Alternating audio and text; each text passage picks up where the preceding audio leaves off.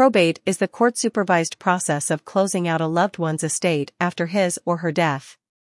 This is usually done by gathering assets and distributing them to creditors and beneficiaries according to a will or by Connecticut state law. The attorneys at the McConnell Family Law Group realize how overwhelming and stressful this can be, and are here to help you and your family through the probate process.